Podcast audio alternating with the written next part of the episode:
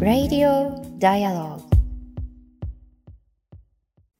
ろくがつじゅうごにち水曜日、時刻は夜くじを回りました。Dialogue for People が配信しています。Radio Dialogue。本日の エムシー を務めます、フォトジャーナリストの安田夏樹と、そして、佐藤圭です。よろしくお願いします。さあ、あの、前回はね、あの、久しぶりの生放送でございましたね。はい。はい、で、あの、取材先のイラク北部クルド自治区からお送りしたんですけれども、えー、今回は取材のスケジュールの関係で、またプレミア公開、プレミア無公開じゃないんですね。プレミア、はい、収録での公開となります。はい。収録でお送りしております。えー、私たちあのまだまだ海外取材を続けておりまして、で今は実は再びウクライナに戻ってきています。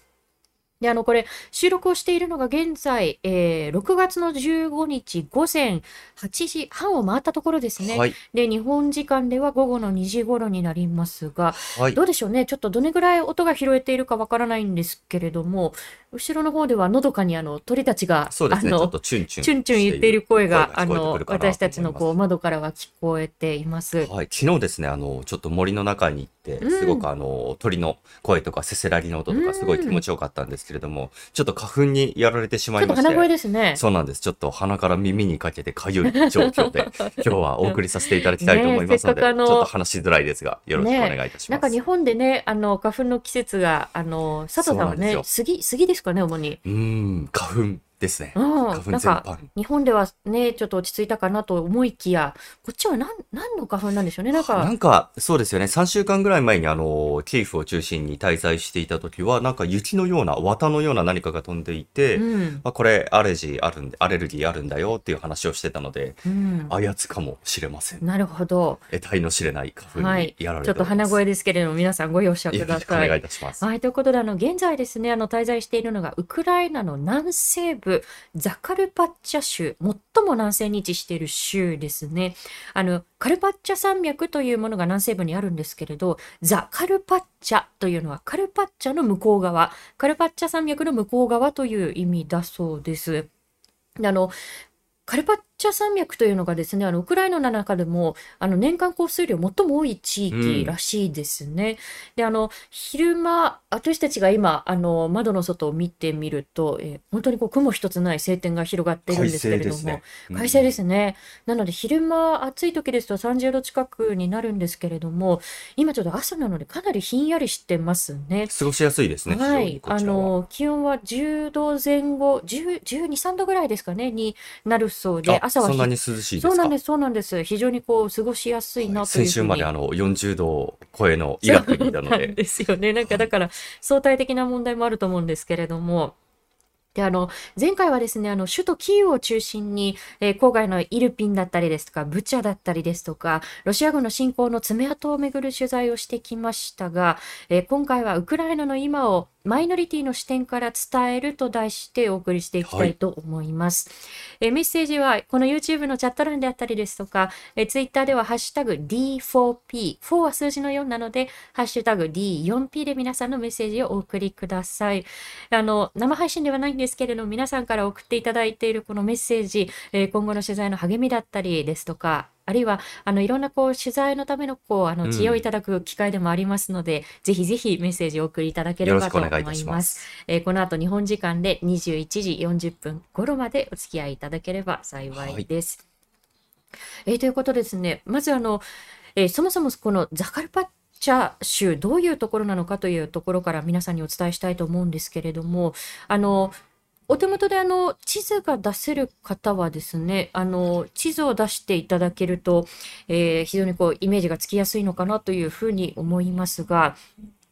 先ほど皆さんにお伝えした通りあのウクライナの南西部に位置していて、うん、あのよっつの国境に接しているんですよね。で、えー、ポーランド、スロバキア、ハンガリーでルーマニアで、あの歴史的にはあの中世からにじゅっせいきなかばにかけて、はい、あのハンガリーの国家のその中に組み込まれていた、うん、あの歴史というのが非常に長いということもあって。あのハンガリー系の住人の方もあの非常に多い地域なんですよね。あのレストランなんかに入ってもあこの料理はあのハンガリーのカルチャーの、あの料理だよっていうふうにこう教えていただいたりですとか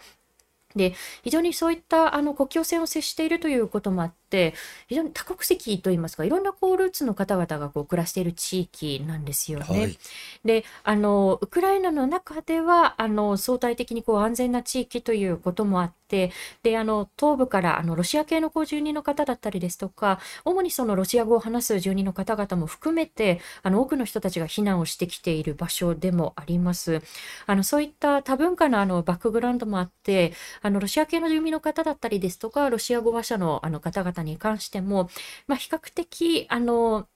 何かこうあの厳しいことをこう言われたりということもなく、あの過ごしやすいあの場所であるというお話はこちらに来ても伺いました。で、ザカルパッチャ州のこう人口がだいたいあのひゃくにじゅうまんにんほどというふうにこう言われているんですけれども、うん、岩手県と同じくらい。あ、そうですね、はい、そうですね。ということもあるんですが、あのさんがつの頭頃ですね、あの侵攻開始からだいたいとおかからにしゅうかんほど経った頃の時点で、すでにあのこのザカルパッチャ州にこう逃れてきた方々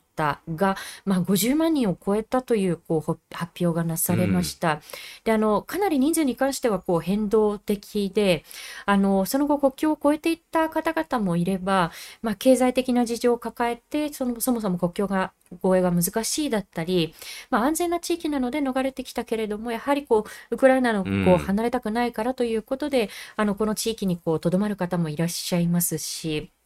今の東部では非常にこうあの厳しい状況が、あの、まあ、あの戦闘の状況もこう続いているので、まさにこう数日前にこう逃れてきたばかりという方もいらっしゃるんですよね。ただ、あの安全な場所ということで、あのいろんなこうあの方々がこの地域を目指してあの逃れてくるということもあって、今あの家賃が非常にこう高騰しているというお話は、はい、本当にいろんな方々からね聞きますよね。はい、やっぱりこう山脈を越えてあのこちら側というのがですね、非常にこう安全安心な場所、かつあの国境をあの多くの国に接しているので、すぐにあの国外に逃れることができたり、うん、まあ、出稼ぎに行くことができたりということで、非常に需要が高まっているようですね。うん、あのということで、あのー皆さん、あの時間があの侵攻開始から経っていくと、例えばその、まあ、戦闘の状況だったりですとか、大統領の発言だったりですとか、あ、ちなみに今今カーンカーンと、これ何でしょうね、よんじゅうごふんの鐘っていうやつ、よんじゅうごふんの鐘なんですかね、はい、今はちじよんじゅうごふんなりましたね。はい、あの目の前がちょっとあの公的な施設で時計台というか、はい、あの時計台があって、そこからいつもカーンカーンという音が聞こえるんですけれども、はい、あの時間が経つとどうしてもこうあの大きな主語であの現地の状況というのがこう語られがちで、あのそれはとても大切なんですけれども、一方でそのどうしてもいわゆる見えやすいもの、あの例えばこう戦闘の状況だったりですとか、銃撃の様子だったり、あの爆撃だったりということで、こうメディアがそういうところにこう吸い寄せられがちなこう状況があると思うんですね。ただ、あの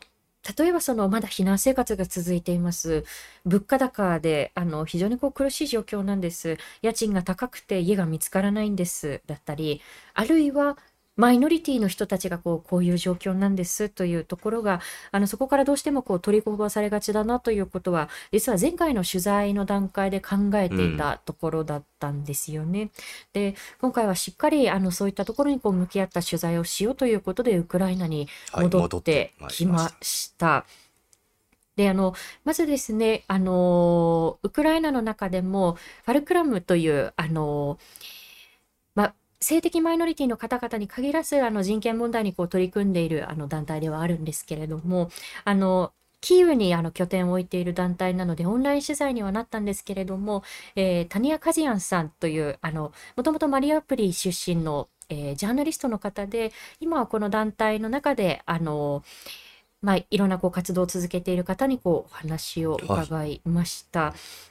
い、で、あの性的マイノリティの方々に関するこう状況というのが、やはりウクライナの中でもあのまだまだ脆弱で、で、例えばその同性婚が法制化されているわけでも、そのパートナーシップ制度があの整えられているわけでもなくて、あの法律の中では、まあ、職場差別をこうしてはいけませんよというこう法律が唯一ですね。あの例えばこうバックグラウンドだったりですとか、あの出自によってあの差別をしてはいけませんよというこう法律が、うん、まあ、あの性的マイノリティの方々もこうあのまあ人権をこう守るためのこう唯一存在するこう法律ということなんですけれども、なかなかそれがあの法的なこう受け皿というのがこう少ない中で、うん、まあ、戦争が起きていったと。でこれあのお話を聞いていて非常に複雑な気持ちになったんですけれども、あのロシアによるその軍事侵攻が起きたことによってあの例えばそのロシアではこうあの憲法によって同性婚がこう禁止されて、うん、改正憲法によってされたりしていますよね。でも私たちはこ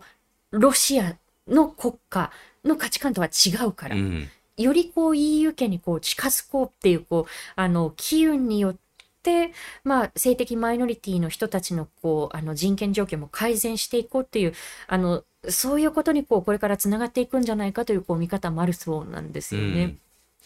でちょっとこうあのー、複雑ですよね。こう戦闘が起きて、まあ、戦闘といいますかその、まあ、軍事侵攻を受けたことによってでそれが促されていくというお話に関しては、うん、こうかなり複雑なこう気持ちも抱くん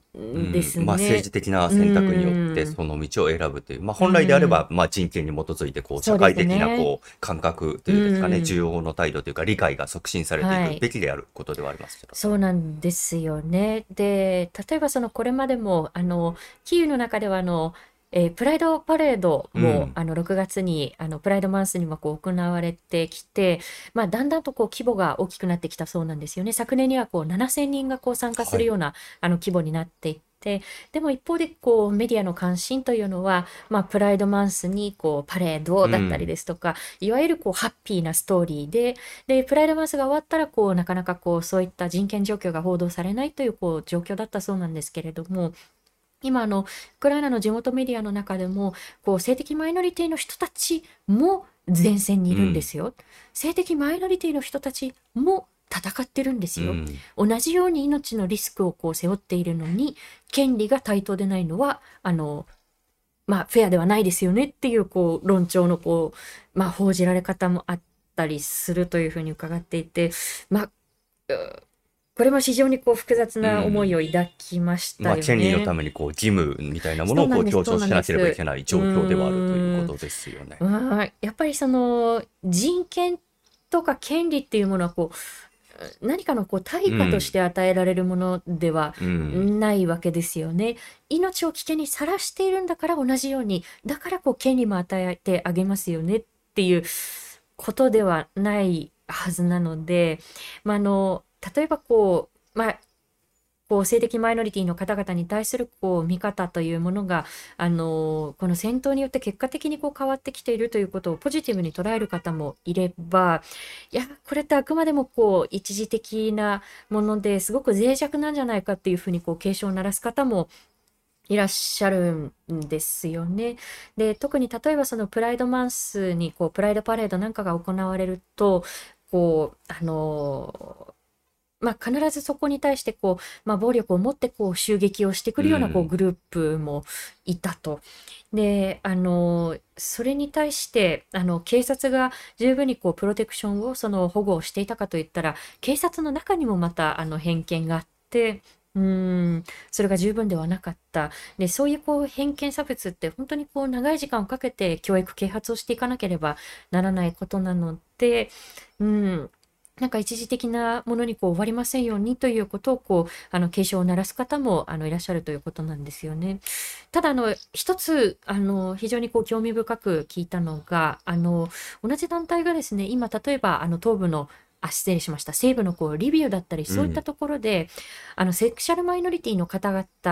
があの避難してこれるようにということでシェルターをこう開いたそうなんですよね。はい、でもやっぱりあのシェルター自体のこうニーズが非常にこう高いということで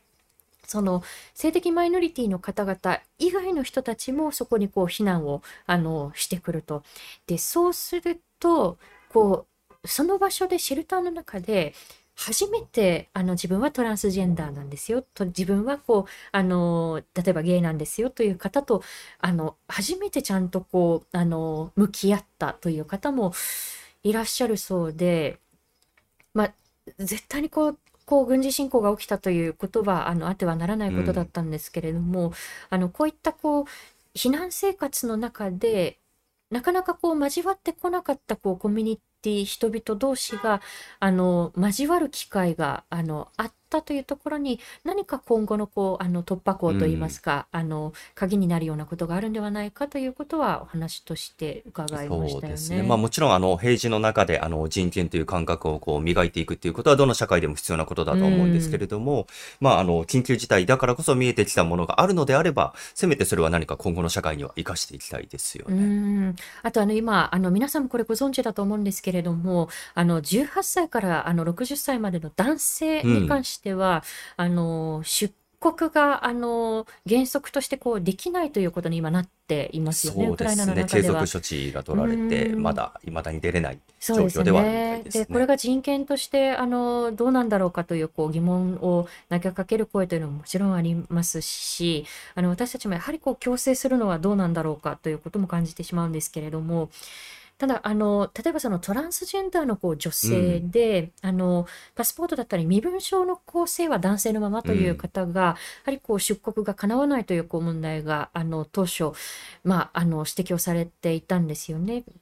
であの谷谷さんがあの所属している団体はあの医師の方とこう提携して、例えばあのこの方はこうトランスジェンダーで、うん、であの自分のこう心の性とこう体の性が一致しないんですということをこう、まあ、医師の方と提携して証明書のようなものをこう発行して、まあ、それをこうあの軍の側にこう提出することによって、あのそういったあの国外に出てはいけませんという、こうあの義務だったりですとか、そういうのをこう免れられるようなあの仕組みをこう作っているということも伺いました。でこれもやはりこうあの一時的なものにとどまらず、あトランスジェンダーの方々ってあのどういう支援を必要としているのかということがあの広く共有されていく必要があるのかなというふうに思います。はい、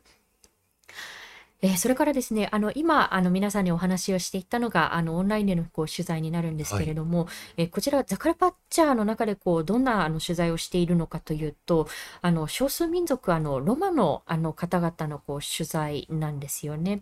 あの皆さんのロマの人たちのことはニュースの中であの、うん、耳にしたことがあったでしょうか。あの日本のメディアもあのウクライナに多く入っているので、あのいろんなこうメディアがあのフォーカスをしているのかなと思ったら、なかなかちょっとあのそうですね、どうしてもやっぱりあの戦況であったり、また中心地のあの本当にキーフであったり、もしくは東部の戦線ですね、まさに前線のニュースっていうのは非常に多く見受けられるんですけれども、いわゆる侵攻前からあの構造的に存在した差別とか脆弱性というものはまだまだちょっと光が当てられていないかなという感がありますね。そうなんですよね。あのこの少数民族ロマの方々というのは、あのロマってあの人間というこう意味でもあるそうなんですけれども、もともとその、まあ、移動を続けながらこうあの生活をしていた方で、今時代が変わってあの定住化なんかもこう進んではいるんですけれども、うん、あの身分証がなかったりですとか、あるいはその国をまたいであの移動する方々もいらっしゃるということで、あの正確な人口を把握するというのが非常にこう難しいんですよね。ただあのヨーロッパを中心にだいたいまあごひゃくまんにんからせんまんにんの方々がいるというふうに言われています。うん、であのナチスドイツによるこう迫害というのは、主にあのユダヤのあの方々をこう対象にしたこう、まあ、あの殺戮というのを皆さんイメージされると思うんですけれども、あの実はこのナチスドイツの時代にロマの人たちもこう迫害の対象になっていて、であの本当にこう被害を受けた方々数十万人に上るというふうに言われているんですが、例えばその第二次大戦後にイスラエルのようにこう国家ができたわけでもないですし、そもそもその、まあ、身分証があのこう身分をこう証明できるようなものをこう持っている方々があの身分を持っている方々ではないというこうパターンもあったりして、えー、保証だったりですとか、そういうものもこう行き届かなかったというふうに言われているんですよね。でウクライナに限らず、やはりこう差別的なこう構造というのがあの未だにこう残っていて、でにせんじゅうはちねんにはこうまあ、ロマの人たちが集中するようなこう地区に対するこう襲撃事件もこう相次いで、いわゆるこうヘイトクライムですよね。まあ、差別に基づく犯罪行為、暴力行為ですよね。そうですね。であの、まあ、命を奪われてしまった方々もいらっしゃり、で、あのこれは先ほどのあのセクシュアルマイノリティの方々のこう問題にもこうつながるんですけれど、まあ、警察の中にもやはりこうロマンに対するあの差別偏見というものが根深く残っていて、うん、なかなかこう捜査がスムーズに進まなかったということも指摘をされています。えー、ウクライナ国内に関してはだいたいよんじゅうまんにんほどの人たちが、うん、あのいらっしゃるというふうに言われていますよね。で、あのー、今にせんじゅうねん頃からウクライナ国内に関してはあの海外からのこうファンドのこう支援なんかもあって、はい、であの身分証がない方々のこう身分証を取得するようなこう支援をしようということで、うん、あのそうした動きが、あのーあり、随分とこうあのパスポートがないです、身分証がないですという問題はだいぶ改善はされてきたそうなんですけれども、それでもまだまだこう アイディー を持っていない方というのはこう残されていて、でそういう方々が家族がちりぢりにこう違う国外にこう逃れたとしますよね。ね、例えばこうあるこう家族のこうメンバーが、えー、ポーランドに、でそれ以外の家族がこうスロバキアに逃れたとして。でもその後にあれって身分証がないからその後どうやって移動して再会をしたらいいんだろうかというこう壁に突き当たってしまったり、あとはその、まあ、例えばその貧困状況に置かれてあの、まあ、教育を受ける機会というのが非常にこう乏しかったあのご家族に関してはあの文字がこう読めなかったり。あるいはそもそもロマの方々あの独自のこう言葉をこう使っていらっしゃるんですけれど、こうウクライナの言葉だったりこうロシアロシア語があのなかなかこう返せないという方々に関してはあの避難するためのあるいは支援を受けるためのこう情報からもこう取りこぼされがちということで、うん、あのそういう方々がどういう生活を、ね、しているのかということを私たちは中心に今取材を進めていますよね。はいはい、あの、ロマの方々のですね、実際の証言というのは、あの、僕も今まであの、他のニュース媒体でもあまり目にしたことがなかったですし、まあ実際にあの、どのような生活をしていて、まあ侵攻前にそもそもどういう状況に置かれていたのか、またこの侵攻が今回どのような影響を与えたのかということを、えー、様々な人にお話を伺ってきました。うん、あのー、故郷の町がですね、ウシホロドという、あの、ウズホロドという、こう、町になっていて、はい、ここは、あの、スロバキアと国境を接している、こう、町なんですけれども、あの、そこにですね、ロマの人たちと、えー、それからそれ以外の方々もこう受け入れるこうシェルターがありまして、うん、えー、そこもこう地元 エヌジーオー に所属しているこうロマの女性の方がこう責任者としてこう運営をしているところなんですよね。はい、あ、今ちょうど、ちょうどくじになりましたね。これはきゅうかいになるんじゃないかなと思いますので、少々お待ちください。はい。まあ、いい鐘の音が響いていて、うん、気持ちの良い、ね。いや、本当にこう、あの、宿泊しているところのこう目の前ですね。きゅうかいになったのかな ?きゅう、あ、きゅうかいになりました？なんか短かったような気がしますよ。はい。そうですね。はい。まあ、あの、そうしたシェルターでですね、あの、それぞれの方のお話を伺ってきました。で、もちろん、あの、個別具体的な話として、あの、その話を、あの、ロマの方々っていうのはこういう人だっていうふうに、こう、一般化をすることができるわけではないんですけれども、まあ、ロマの方々人々に共通すると思われる困難も数多く伺いました、ね、そうですね、まあ、もともとその侵攻前からあの例えばこう就職差別にこうあってしまったりですとか、うん、あの少しあの、まあ、資金的な余裕があるご家族がじゃあ、 あの子供をこう幼稚園に入れようかというふうにこうあの考えた時にいやロマの子供たちはちょっとということでこう、うん、あの拒まれてしまったりといういろんなお話を聞いたんですけれども、あのそのロマの人たちが主に暮らすシェルターはもともとそのロマの人たちが運営するレストランだった施設なんですけれども、まあ、そこがあの侵攻前長らく使っていなくて空いていたということであのその食堂みたいなところをこうあの借り切って、えー、シェルターにしているようなところだったんですね。であのとりわけその私の中でこう印象に残っているのがおばあ様と、うん、そして息子さん、それから息子さんの幼いあの娘さんお二人で避難をされてきたあの方で、はい、あのおばあ様がスウェタさん、お父様がアレクセイさん、えー、そしてあのあのお孫さんもこうおばあ様とお名前が同じだそうなんですけれども、うん、スウェタちゃんとローラちゃんという、はい、あの幼い娘さんふたりですねとあのよにんで避難をされてきた方で、あの東部のドネツクの方からも数日前に避難をしてきたというふうにおっしゃっていましたよね。はい、であのこちらのご家族ももともと東部というのはにせんじゅうよねんからの戦闘が続いているわけなんですけれども、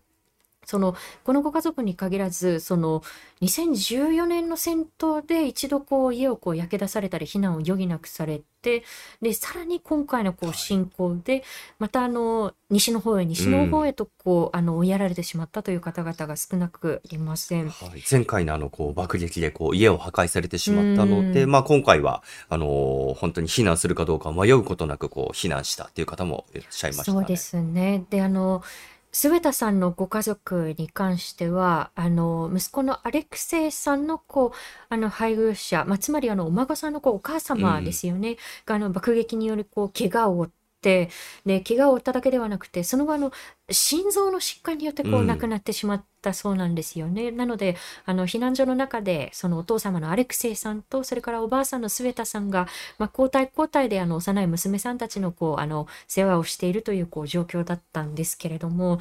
例えばその西へ西へとこう避難する最中で、で非常にこうまああの皆さんに先ほどお話をした通り、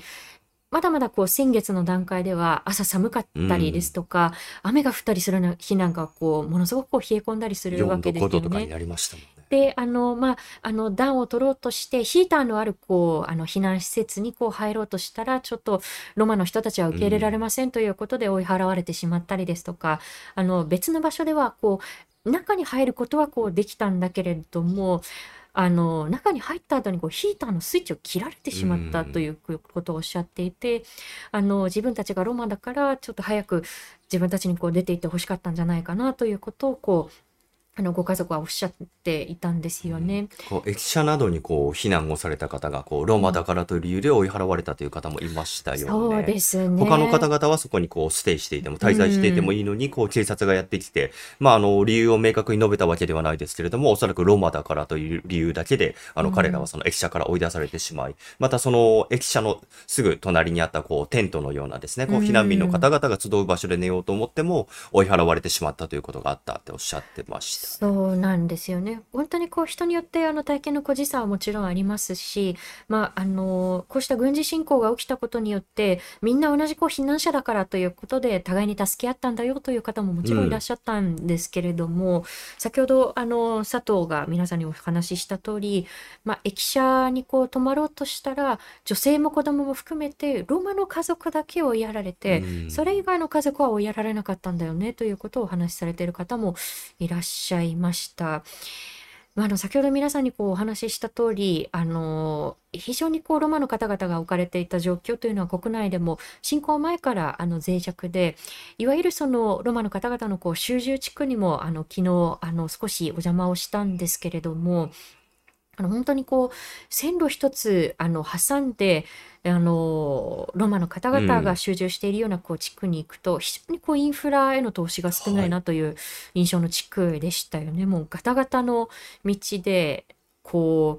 うもう道にこうあの水たまりがこうできたままで、もう車がこうドアまでこう、ね、沈んでしまいそうな、沈みそうな場所というのもありましたし、まあ、バラックのようなところだったりですとか、まあ、石造りの家ではあるんですけれども、あのガラスの窓がこうなかったりするようなところにこう布を張ってあの暮らしている方々があのいらっしゃったりですとか、かろうじて電気が通っている家もあるんですけれども、あの上下水道がこうあの行き届いていないというところで、あの非常にこう脆弱なあの地域でしたね。うん、で例えばその親御さんの世代、あるいはその上の世代の方々があの教育を受けるとい う, こう機会を逸してきてしまった人たちだった場合、子どもたちにこう教育をこう受けさせるこう意義だったりですとか、うん、意味というのがなかなかこう見出せないという方もいらっしゃるそうなんですよね。うん、はい、なぜ子どもを学校に行かせなきゃいけないのという、うん、そうしたこう親御さんの考えからなかなかこう子どもたちがですね、まあ、すぐそばにあの例えばこうロマの方々専用の学校があったとしても、うん、こう行かせたがらないという状況があったようです。そうですね。あの先ほど皆さんにお話ししたあのシェルターを運営しているのがレインというこう団体なんですけれども、その責任者であるエレオノラあのクルチャーさんという方にお話を伺ったんですね。彼女自身もこうあのロマであり、で彼女自身はこう学校に通ってはいたんですけれども、あの例えばこうロマロマというふうにこうあの当初非常にこう毎日のようにこういじめを受けて、うん、あの日々泣きながら過ごしたというご自身のこう体験も語ってってくださったんですよね。で、彼女がこう粘り強くこうコミュニティにこう働きかけて、少しあの子どもたちを私たちの団体に預けてくれませんかって、で、あの子どもたちをこう一時的に預かって、で、あの例えばこう読みかけだったりですとか、あの数の数え方をこう教えたり、ちょっとしたこう楽しいこうあの、うん、ねこう時間をこうゲームをしたりですとか、そういうこう楽しい時間を築くことによって子どもが変わっていく、うん、でその変わっていくこう子どもたちを見て親たちもあれというふうにこう気づいていくということで、あのさんねんかんそのあの取り組みを始めた頃には親たちの意識も少しずつ少しずつ変わってきていた、うん、あ少しずつじゃあこの活動もまあ軌道に乗ってきたかなというところに、今回のこう軍事侵攻があって、はい、あのエレオノラさんたちがこう運営していたのは、まあ、子どもたちのこう学校といってもその小学校、いわゆる小学校のようなところに上がる前のこう就学前のこう学習ですよね。はい、で、あのそれがこうやはりその学校のこう施設自体が、まあ、避難所になって、で教育活動が一時的にこうストップしてしまったりですとか、あとはその外のコミュニティから来たその避難者のこうロマの方々に関しては、これまでこうずっとこう信頼関係をこう築いてきたあのコミュニティの外から来ている方々なので、うん、やはりこう教育に対するこう意識があの相対的に根付いていなかったりということもあって、まあ、新たなこうチャレンジにこう自分たちはこう直面しているんだというお話は伺いました。あのあちなみにですね、あのその学校があのちょうどえー、再開をして、であの小さな子どもたちがあの、えー、外で遊んだりですとか、あるいはその数を数えたり、あるいはその文字の読み書きをこう習っているというところも、うん、あの場面もあって、少しあの現場であの音声を収録してきましたので、そちらについてもお聞きください。えー、時刻は今ろくがつのじゅうさんにちごごにじはんを回ったところです。今ちょっと賑やかな声が聞こえると思うんですけれども、今私は、えー、ちょうどあの国境地帯の町ですね、牛ボドロというところに牛ほどろというところに来ています。えー、その中でも地元の エヌジーオー が運営する、えー、ロマの子どもたちの、えー、学校に来させてもらっています。えー、賑やかな声が聞こえると思うんですけれど、今あのー、教室の中ではなく外で、えー、先生たちとちょっと遊んでいる時間で、えー、子どもたちがゲームをしています。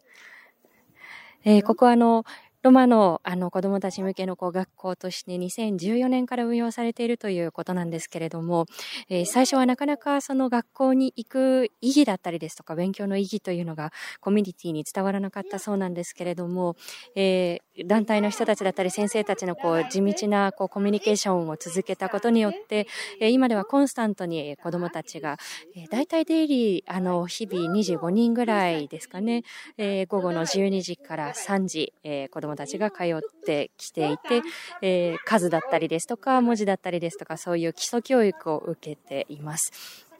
ただあのこの地区にはあの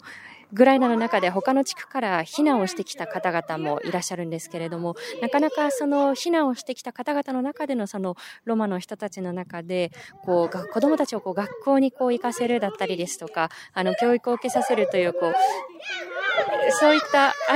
今ちょっと盛り上がってますね。あのそういった習慣が根付いていないご家族も多いということで、どういうふうにあのそういった避難者のご家族をこれから受け入れていくのかということが課題だそうです。ちょっとしばらくあの子どもたちの声声をここでお聞きください。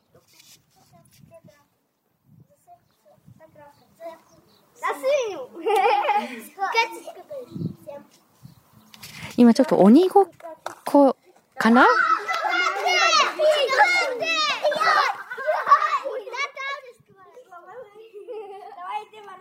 はい、ちょっと今鬼ごっこのようなゲームを子どもたちがしています。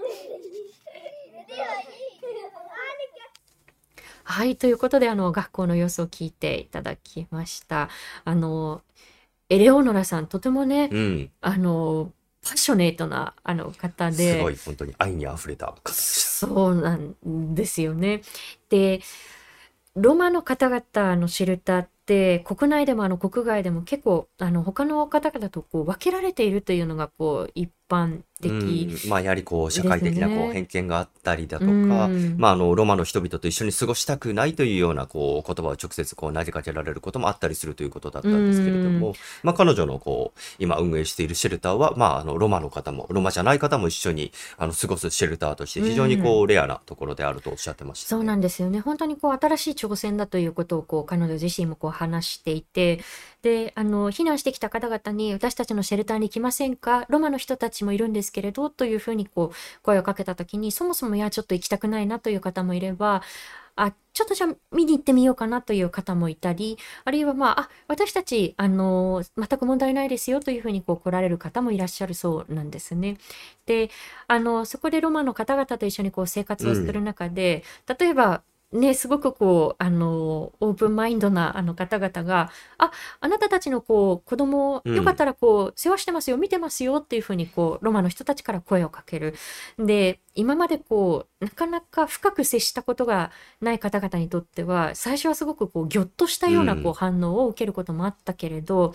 あの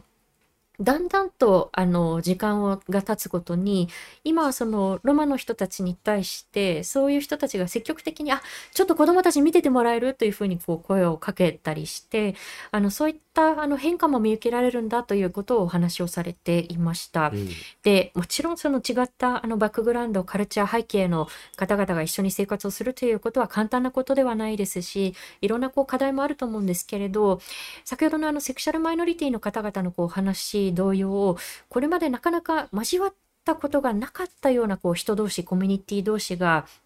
この結果的にこの軍事侵攻が起きたことによって交わる機会を得たということがあのこのロマの方々のこうシェルターでもこう起きているということで、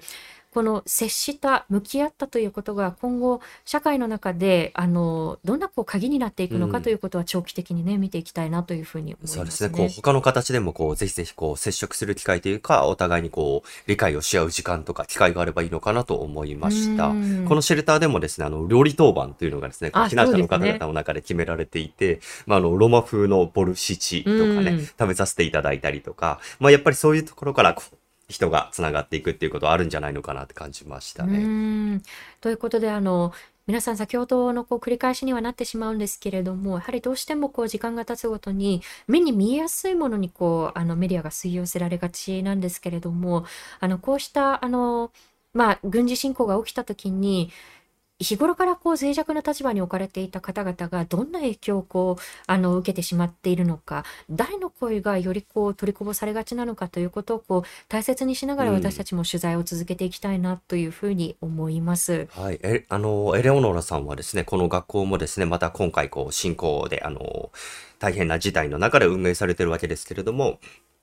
落ち着いた後にもより拡充していきたいという話であったり、うん、他にもこう性暴力を受けた女性のためのシェルターを作りたいであったり、うん、まあ本当にこう社会の中でなかなかですね、こう大きな声とか勢いのいい言葉の陰であの隠されがちなマイノリティの方々の権利というものを今後広げていきたいという思いをたくさんいただきましたね。はい、本当にこう人が生活していくということは本当にこう一時的なあの支えだけにとどまらず、あの長い目で見たあの支えというのがこう不可欠だと思うんですよ。で長い目で見たあの支えが必要であるからにはやはりあの息長い報道が必要で、そういったこともこう心がけながら私たちも取材を続けていきたいなというふうに思います、うん、えー、ということでまたあの現地での取材報告は皆さんにこの、えー、配信を通してもお伝えしていきたいなと思います。さあ今日の放送をもう一度聞きたい方、Dialogue for People の YouTube チャンネルにアーカイブをしていきます。今後の放送のお知らせもいたしますのでチャンネル登録よろしくお願いいたします。え今日の放送は Spotify、Apple Podcast、Google Podcast でも聞くことができます。そしてこのレディオダイアログ、そして私たちが今続けているこの海外取材もサポーターの方々のご寄付で成り立っているもの、支えていただいているものです。本当にありがとうございます。えよろしければダイアログ for People のワンタイムサポーターであったり、マンスリーサポーターへのご登録もよろしくお願いいたします。えさあ来週ろくがつにじゅうににち水曜日の放送は帰国後初めての生放送となる予定でございます、うん、えトピックは現在鋭意準備中で準備中ですので追って皆さんにお知らせしていきたいと思います、えー、ということでレディオダイアログ来週のこの時間またにじゅういちじにお会いしましょう。本日の相手はフォトジャーナリストの安田なつきと佐藤圭でした。ありがとうございました。おやすみなさい。ご視聴ありがとうございました。チャンネル登録やご評価をいただけますと幸いです。また、このチャンネルは皆様のご寄付に支えられております。ご支援、ご協力、よろしくお願いいたします。